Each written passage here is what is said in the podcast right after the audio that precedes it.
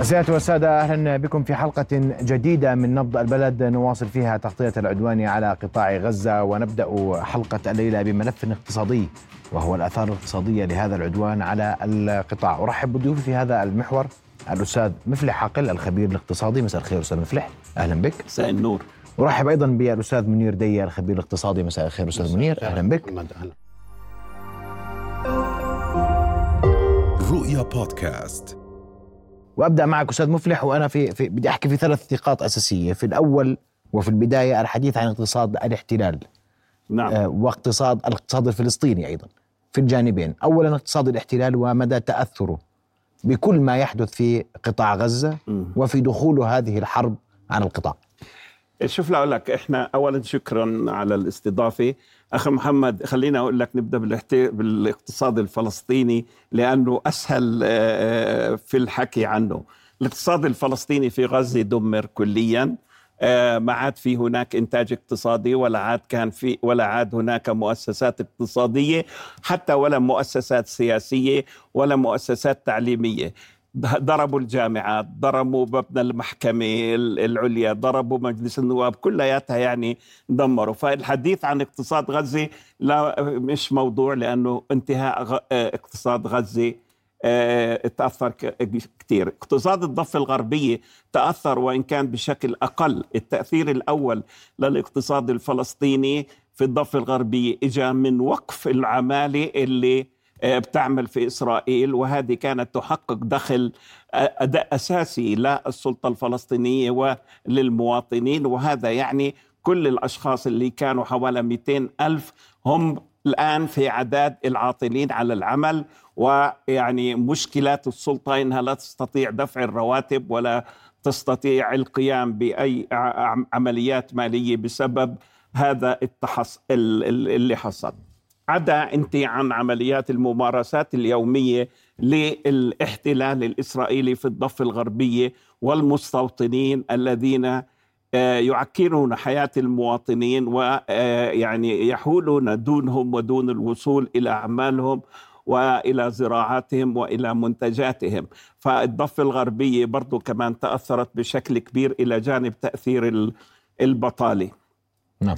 فيما يتعلق بالاقتصاد الإسرائيلي العدو وعدوان إسرائيل على غزة.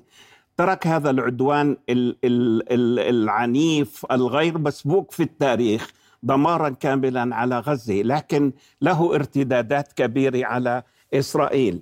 هذه الارتداد تتمثل في حالات ثلاثة.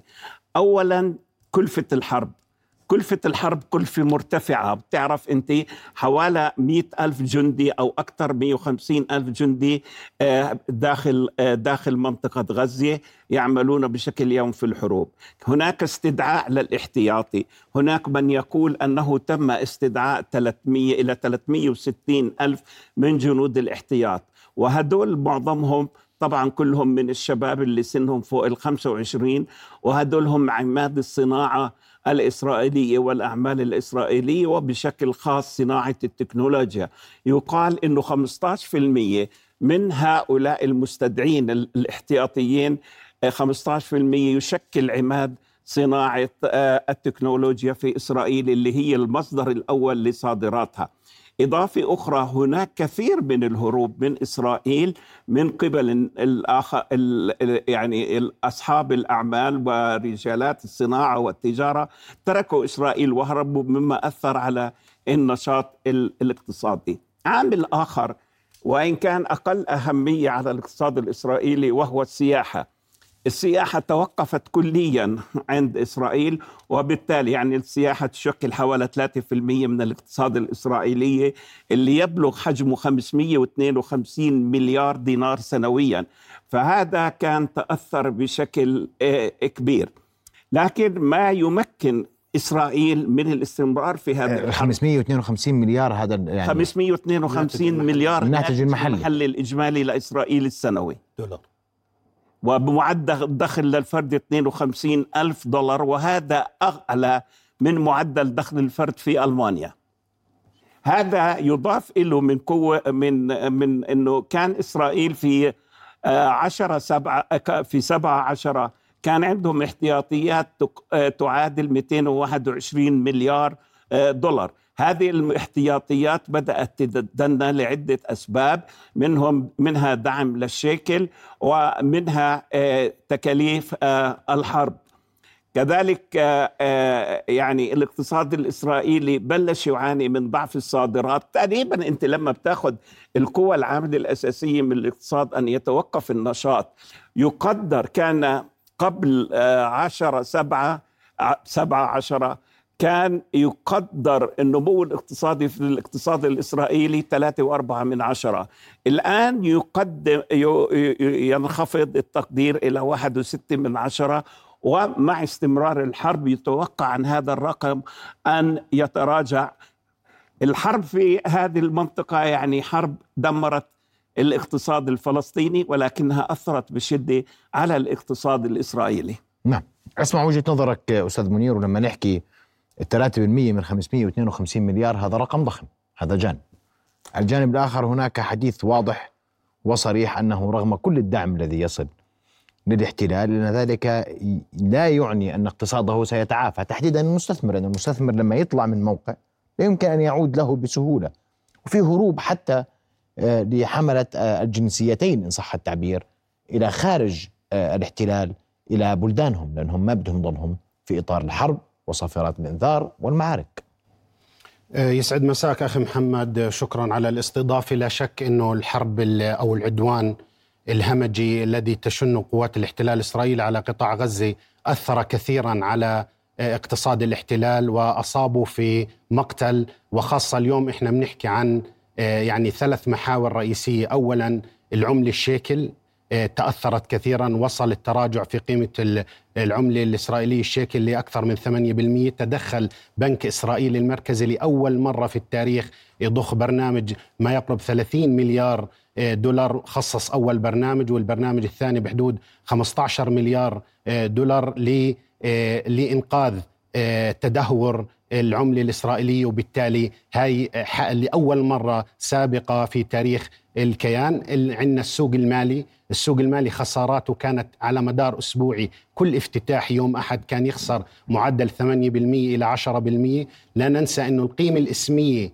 للسوق المالي الإسرائيلي تشكل أكثر من 55% من الناتج المحلي الإجمالي يعني تقريبا حوالي 270 مليار دولار. هاي القيمة الإسمية وبالتالي لما يصير عندنا تراجع أسبوعيا بالقيمة الإسمية إذا اليوم في عندنا مشكلة كبيرة بالسوق المالي.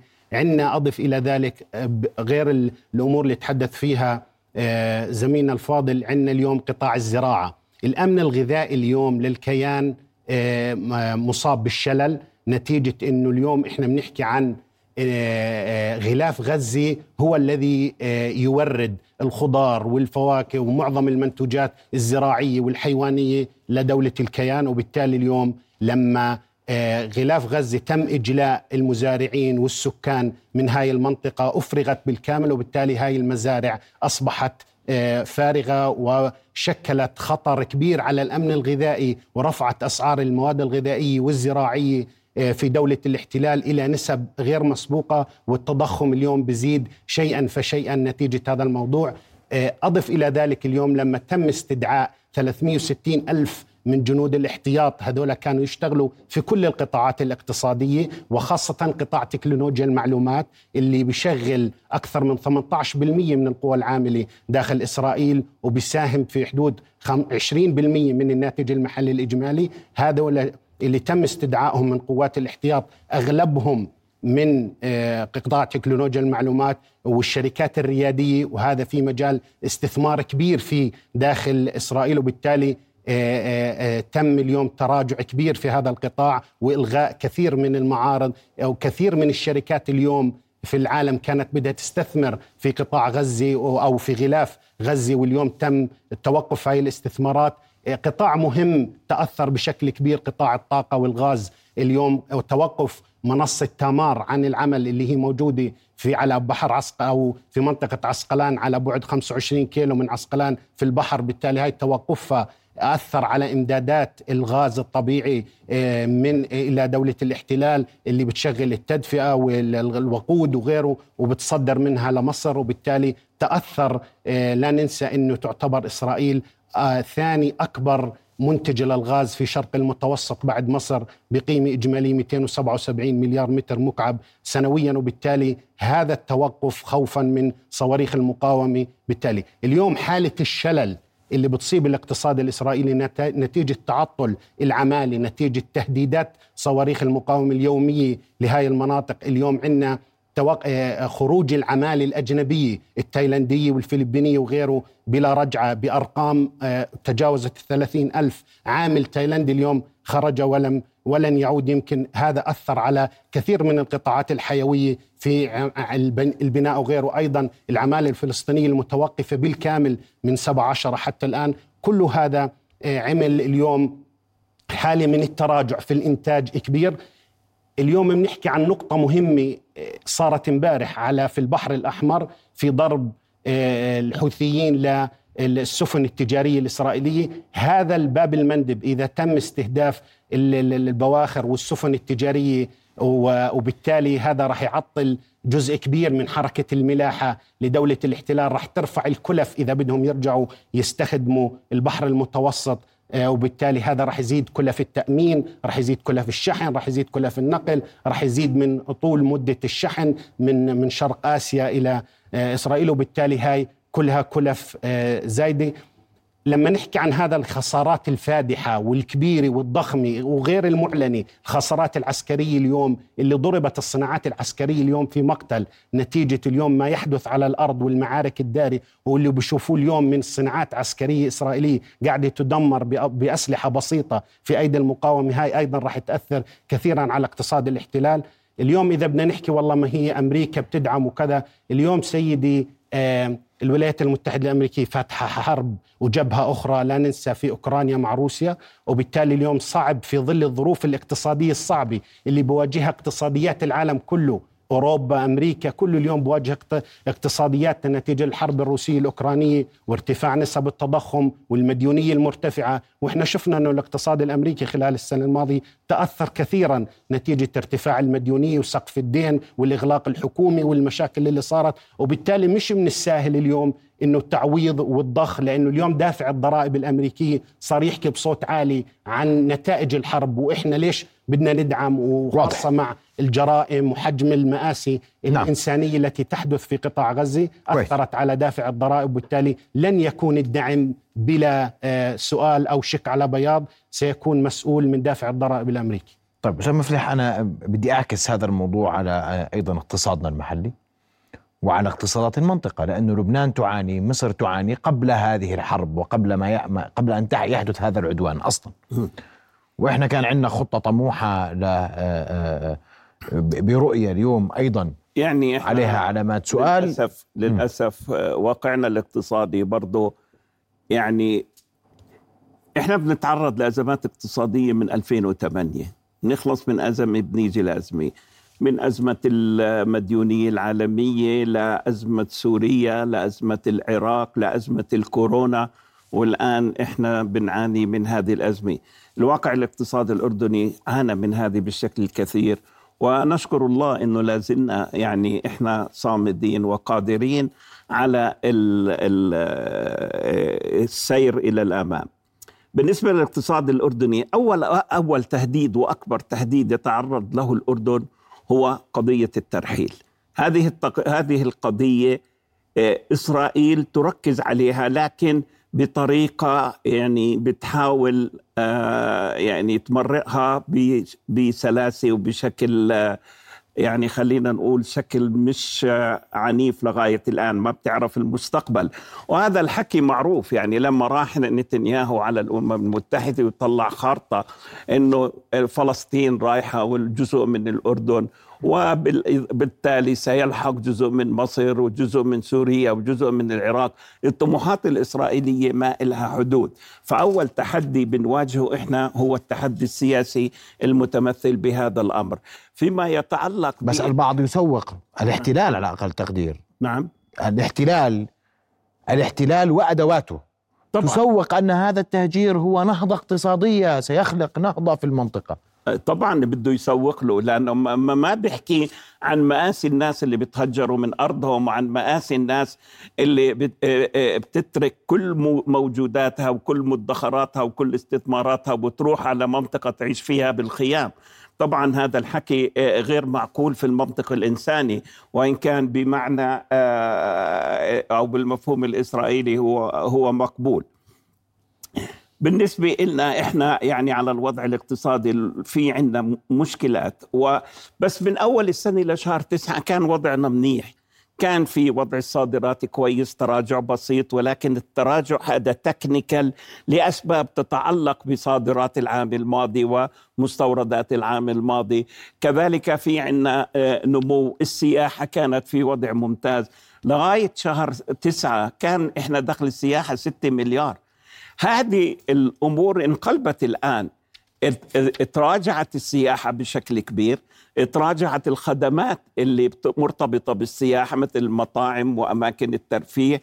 كلياتها هذه إ- إ- تراجعت بسبب الظروف اللي خلقتها الحرب على غزة. في كمان أنت في عامل نفسي سيطر على الأردنيين. الأردني الآن يعني وقته وقت الفراغ كلياته الآن مركز إنه يقعد ورا قدام التلفزيون ويشاهد الأحداث. بطل يطلع بطل يشتري صار يوفر صار يفكر قبل الإنفاق لأنه بحال بقدامه حالة عدم تأكد. هذه الت- حالة عدم التأكد ترفع نسبة التفضيل النقدي عند الناس وبخلي الواحد مصاريه لأوقات بقول لك أنا مش عارف هذه حرب غزة. إلى متى ستمتد؟ بالنسبة لنتنياهو تمتد إلى أي مدى بيكون هو مبسوط فيه. بالنسبة ل إحنا أحوالنا والدول المحيطة في إسرائيل هي مؤثرة اقتصاديا وموجعة سياسيا واجتماعيا. إحنا العام الماضي كان في عندنا نمو جيد في الاستثمار الأجنبي. لغاية شهر تسعة إجانا حوالي 900 مليون. هذا الاستثمار راح يتأثر إن لم يكن بده يتوقف يتوقف. كذلك إذا كان في عندك أنت قرارات هامة راح تأثر على هذه القرارات وتطلب بتأجيلها لأنه مش وقته نتخذ القرارات الهامة. وإذا اطلعنا على الموازنة وأنا بعتقد إنه الموازنة أعدت قبل آه، عشرة آه، سبعة عشرة آه، بدليل إنه يعني ما حسبت حساب الآثار المرتدة على الأردن نتيجة هذا ال- العدوان. يعني أنت قدروا إنه النمو الاقتصادي راح يكون 2.6 من عشرة في ظل هذه الظروف. اللي أثرت على دخل الحكومة وأثرت على الصادرات وأثرت على السياحة وأثرت على الطلب الداخلي كلها عوامل ستؤدي بالنتيجة إلى تقلص أو تراجع في إيراد الحكومة. فأنت ما بتقدر الآن في ظل هذه الظروف تقول إنه سنحقق نمو 2.6 من عشرة. أنا باعتقادي هذا معدل متفائل وربما يكون الرقم الأقل من هذا بحدود اثنين وربع أو ربما أقل أو أكثر شوي. هو الرقم الممكن استهدافه. الموازنة معدة بعناية وعملية التغيير في الموازنة آه، صعبة جدا لأنه يعني إحنا ما عندنا فيسكال سبيس يعني إنه الموازنة الناحية المالية ما بتقدر تبدل وتغير فيها معدة معدة بدقة. فإذا أنت شايف حالك في ظل هذا الضيق الاقتصادي ما الذي يجب أن, تستع... أن... أن تلجأ إليه لأجل أن تمر من هذه الفترة وتحافظ على الاستقرار النقدي والاستقرار السياسي والاستقرار المالي في الأردن؟ تفضل. طب إحنا شو بدنا نعمل طالما إحنا هيك شو قد- قدامنا؟ أنا بقول ممكن نلجأ إلى عدة أساليب لأجل مواجهة الوضع اللي إحنا عم بن- بنلاقيه الآن. الوضع الأول هو إعادة النظر في الموازنة. إعادة النظر لناحيتين. الناحية الأولى تتعلق في النمو الاقتصادي وتخفيضه إلى معدل أقل لأكثر توقعي آه، توقعا. ثانيا إحنا بدنا نخفف النفقات. كيف بدنا نخفف النفقات؟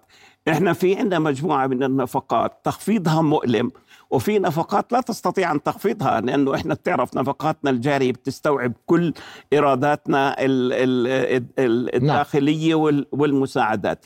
فمش فيش مجال أم- أمامنا إلا خيارات صعبه الخيار الصعب الأول هو قضية آه، آه، الاستثمار الرأسمالي أن نلجأ إلى تخفيضه. طبعا قد يضج الناس أنه كيف تخفض الاستثمار الرأسمالي وهو خالق فرص ال- ال- العمل للناس وإن بطالة 22% بس لكن أنت عندك ظروف الآن تجبرك حتى ما تلجأ إلى الأسوأ أنك تخفض في هذا المجال، مجال آخر للتخفيض هو المعونات الاجتماعية والدعم للسلع، لابد من الاستغناء عن جزء منها، والدعم الاجتماعي يجب أن يعاد النظر فيه ليكون أكثر وصولا إلى المحتاجين آه، فعلا للمساعدة وليس بالشكل الواسع اللي ممكن يكون آه، يعني مش دقيق في آه، آه، في وصول الأشخاص الم- المحتاجين فعلا آه. مم. أوكي بالنسبة ل إحنا إحنا آه، يعني في ظل هذا الوضع يعني صار وضع سياسي صعب عندنا ووضع اقتصادي أصعب الوضع السياسي يعني يتولى جلالة الملك القيام بجهود غير عادية لف العالم كله وهو يعني يتحدث عن الحرب وعن ضرورة وقف الحرب وعن الجرائم التي ترتكب والإبادات الجماعية أنت قربت على عشرين ألف آه، شهيد في غزة. قربت على 30 ألف أو 40 ألف آه، آه، جريح. دمرت كل دمرت الحياة. 80% من سكان غزة لاجئين داخل بلدهم ويعيشون في ظروف أصعب آه، آه، من آه، يعني أصعب ما يمكن. الموقف العربي ما في غير استنكار و طيب راح أرجع لك أنا شوي في الملف المحلي في موضوع فرص العمل والبطالة وما إلى ذلك وأسمع وجهة نظرك أستاذ منير في في هذا الإطار. محليا هل هناك من تداعيات؟ الجميع يعترف بنعم هناك تداعيات كبيرة على اقتصادنا. هل يمكن أن نتعامل معها؟ اليوم إحنا بنستهدف آه، توظيف أردنيين نستهدف جذب جذب استثمارات. هل هذا ممكن في ظل وإطار كل ما يحدث؟ أخي محمد إحنا دخلنا الحرب مش بأحسن حالاتنا كاقتصاد وطني. اللي إحنا دخلنا الحرب في عنا تحديات كبيرة. أبرزها آه، عنا مديونية مرتفعة بلغت أكثر من 115% من الناتج المحلي الإجمالي. عنا نسبة فقر زادت عن 25% 3 مليون أردني فقير. عنا آه، بطالة تجاوزت ال 22% يعني عنا نص مليون 500 ألف شاب عاطل عن العمل في الأردن. عندنا تراجع بتدفقات الاستثمار الأجنبي ما عدا التسع شهور الأولى من العام الحالي. أما قبل هيك عندنا تراجع واضح عما قبل. آه، فبالتالي سيد العزيز إحنا أصلا دخلنا آه، الحرب اقتصادنا بوضع صعب. بدأنا آه، لا تنسى أنه المواطن يعيش بظروف اقتصادية صعبة. نتيجة ال- الأزمات السياسية والجيوسياسية والأزمات الصحية سواء قبل كورونا وأثناء كورونا وأزمة آه، الحرب الروسية الأوكرانية وما خلفته من ارتفاع أسعار التضخم وارتفاع الغذاء وارتفاع الطاقة وارتفاع الفائدة وما نتج عن ذلك من تداعيات على حياة المواطن المعيشية وبالتالي هذا كله أثر على الاقتصاد الكلي وتراجعت بناء عليه الأرقام اللي ما قدرنا إحنا إلى الآن نحقق نمو أكثر من 2.2.5% وبالتالي إحنا غير قادرين على خلق فرص توظيف والاعتماد كله على القطاع الخاص. بالتالي اليوم ظروفنا الاقتصادية ليست على في أحسن ما يرام قبل الحرب. إحنا دخلنا زي ما حكينا الحرب في ظروف اقتصادية صعبة. إجت ال- اليوم العدوان على قطاع غزة أثر على قطاعات رئيسية وحيوية بشكل مباشر. منها قطاع أولا قطاع التجزئة وقطاع الجملة وقطاع التجارة بشكل عام والصناعة. نتيجة تأثر تراجع الطلب بسبب الحالة النفسية بسبب الخوف من القادم بسبب طول إمادة مدة الحرب بسبب ممكن أن تدخل أطراف أخرى في الصراع. وبالتالي طول أمد الحرب بالتالي قرارات اليوم المستهلك آه، مختلفة. حذرة أصبحت في تخوفات أنا بدي اليوم معي مثلا مبلغ بدي أشتري سيارة بدي أشتري بيت بدي أشتري أبسط الأشياء اليوم تم تأجيلها خوفا من القادم وفي ضبابية بالمشهد وما حد عارف شو اللي قاعد بصير وبالتالي تأثر المواطن كثيرا في قراراته وهذا أثر على الطلب وبالتالي هذا رح ينعكس على الإيرادات المحلية نتيجة تراجع الطلب بالتالي راح تتراجع ضريبة المبيعات راح يتراجع أرباح الشركات وغيره بالتالي هذا آه، واضح تماما اليوم عندنا قطاع السياحة إحنا قطاع السياحة بالتسع شهور بعشر بالعشر شهور الأولى من العام الحالي بدأ يحقق أرقام أفضل من ما قبل كورونا أفضل من 2019 إحنا حتى العشر شهور الأولى أربعة ونص مليار دينار. أربعة ونص مليار دينار. دكتور. الإيرادات؟ التسع شهور الأولى. نعم آه. التسع شهور الأولى. لا هي التسع شهور الأولى 4.2 في التسع في العشر إنجاز. شهور اليوم 4.5 مليار. آه. آه، بمعدل نمو ث- 35% و5.5 مليون سائح دخل الأردن. وبالتالي كان قطاع السياحة في بداية نمو وفي بداية ازدهار وتحسن وتعافي. أجت الحرب لغت آلاف الحجوزات تم إلغاء اليوم أكثر من 70% من الحجوزات لنهاية العام والربع الأول من العام القادم أيضا الربع الأول من العام القادم. هناك مشكلة واضحة بالحجوزات وبالتالي آه، آه، اليوم قطاع الخدمات وقطاع السياحة سواء بالطيران العارض أو بالبواخر أو حتى بالفنادق والمطاعم كل هذا أيضا والنقل الداخلي كل هذا تأثر نتيجة تراجع الطلب فيش على قطاع اليوم ما تأثر.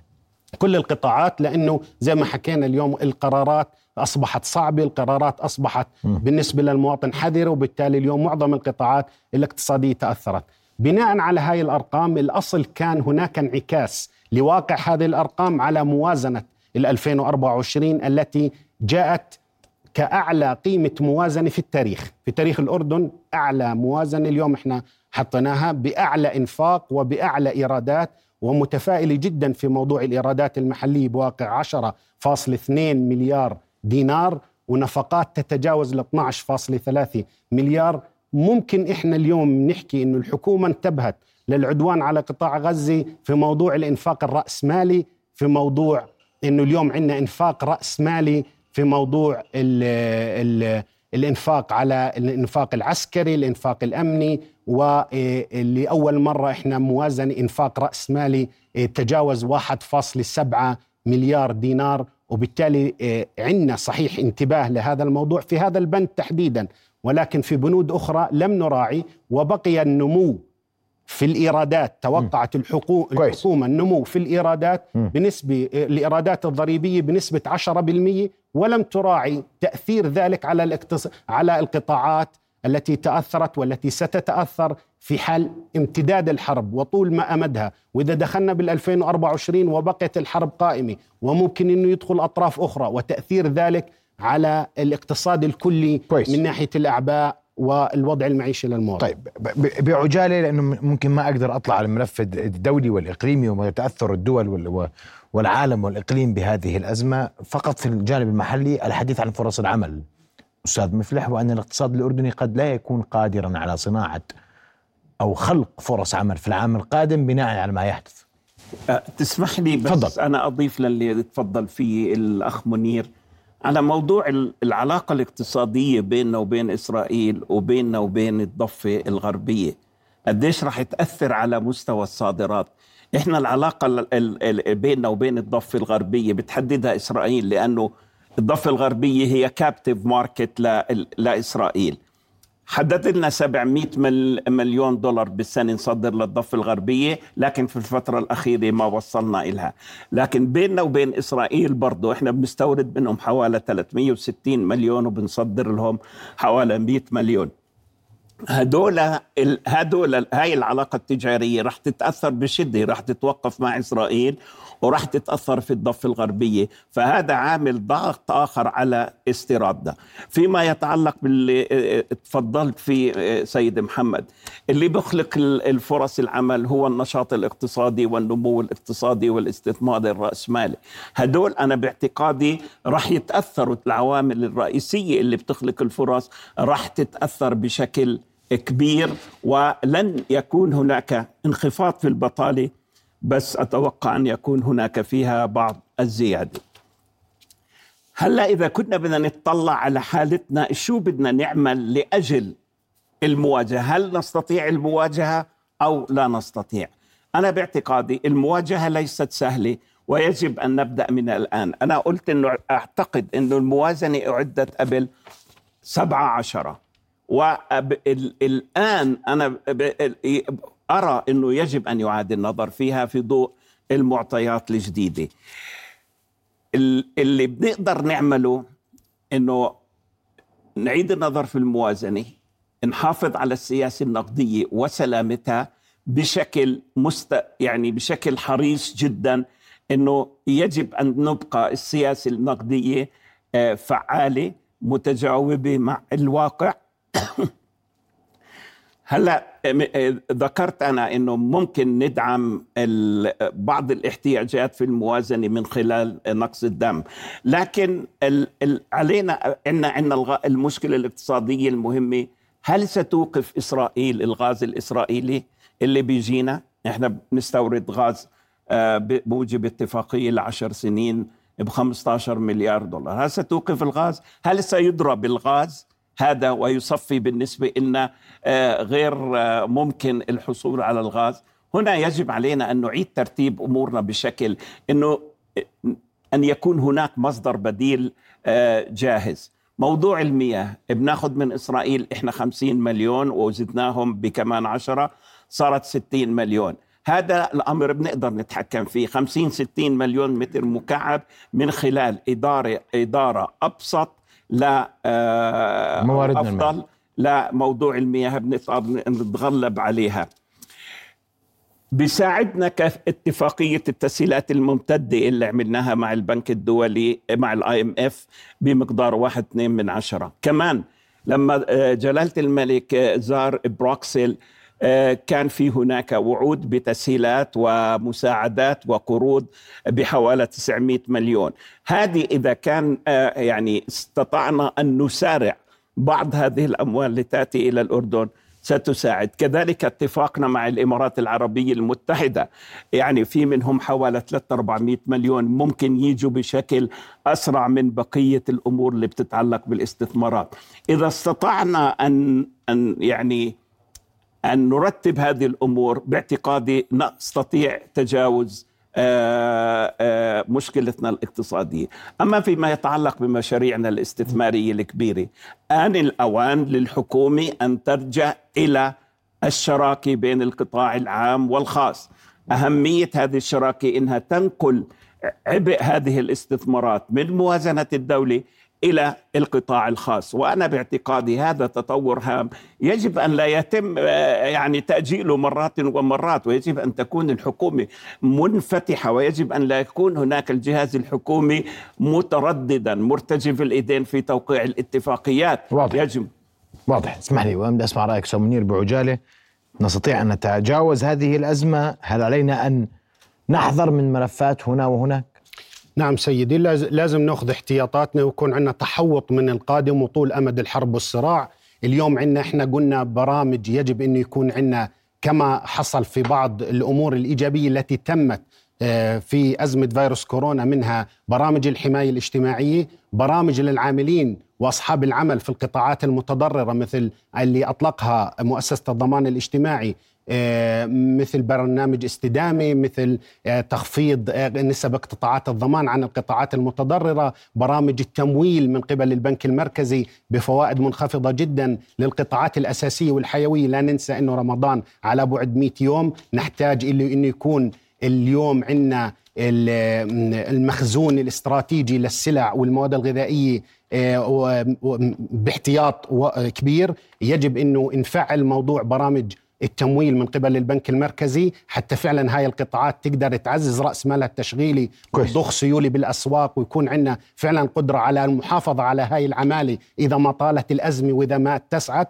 وبالتالي كل هاي القرارات بالإضافة للمشاريع اللي حكينا عنها اللي هي الرأسمالية الكبرى وأهمها الناقل الوطني اللي طالما قلنا إنه اليوم يجب أن يكون الأردن يمتلك السيادة على على مياهه على الغاز باليوم بمشاريع وطنية كبيرة مشاريع رأسمالية كبيرة اليوم هذا المشروع 2.5 مليار قيمته الناقل الوطني بيقدروا الأردنيين يشاركوا في هذا في المساهمة بشركة وطنية حتى فعلا نجلب الماء من العقبة المحلاه إلى الأردن وبالتالي عندنا مشاريع نستطيع اليوم إنه نعوض بالتأكيد. فيها عن آه، وهذا ما تحدثنا به وهو الهدف من حلقة اليوم إعادة نظر في الموازنة إن كانت أعدت قبل السابع من أكتوبر حتى تتحمل مخاطر أخرى وأن تكون هناك على الأقل خطط للتعديل والتغيير على الموازنة في حال دخلت أطراف أخرى الحرب. نحتاج إلى النظر إلى بعدنا الاقتصادي المحلي وتعزيزه وأيضا السعي مباشرة لكل الاتفاقيات اللي وقعناها نحصل أموالها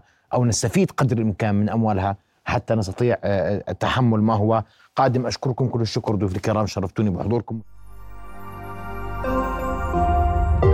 رؤيا بودكاست.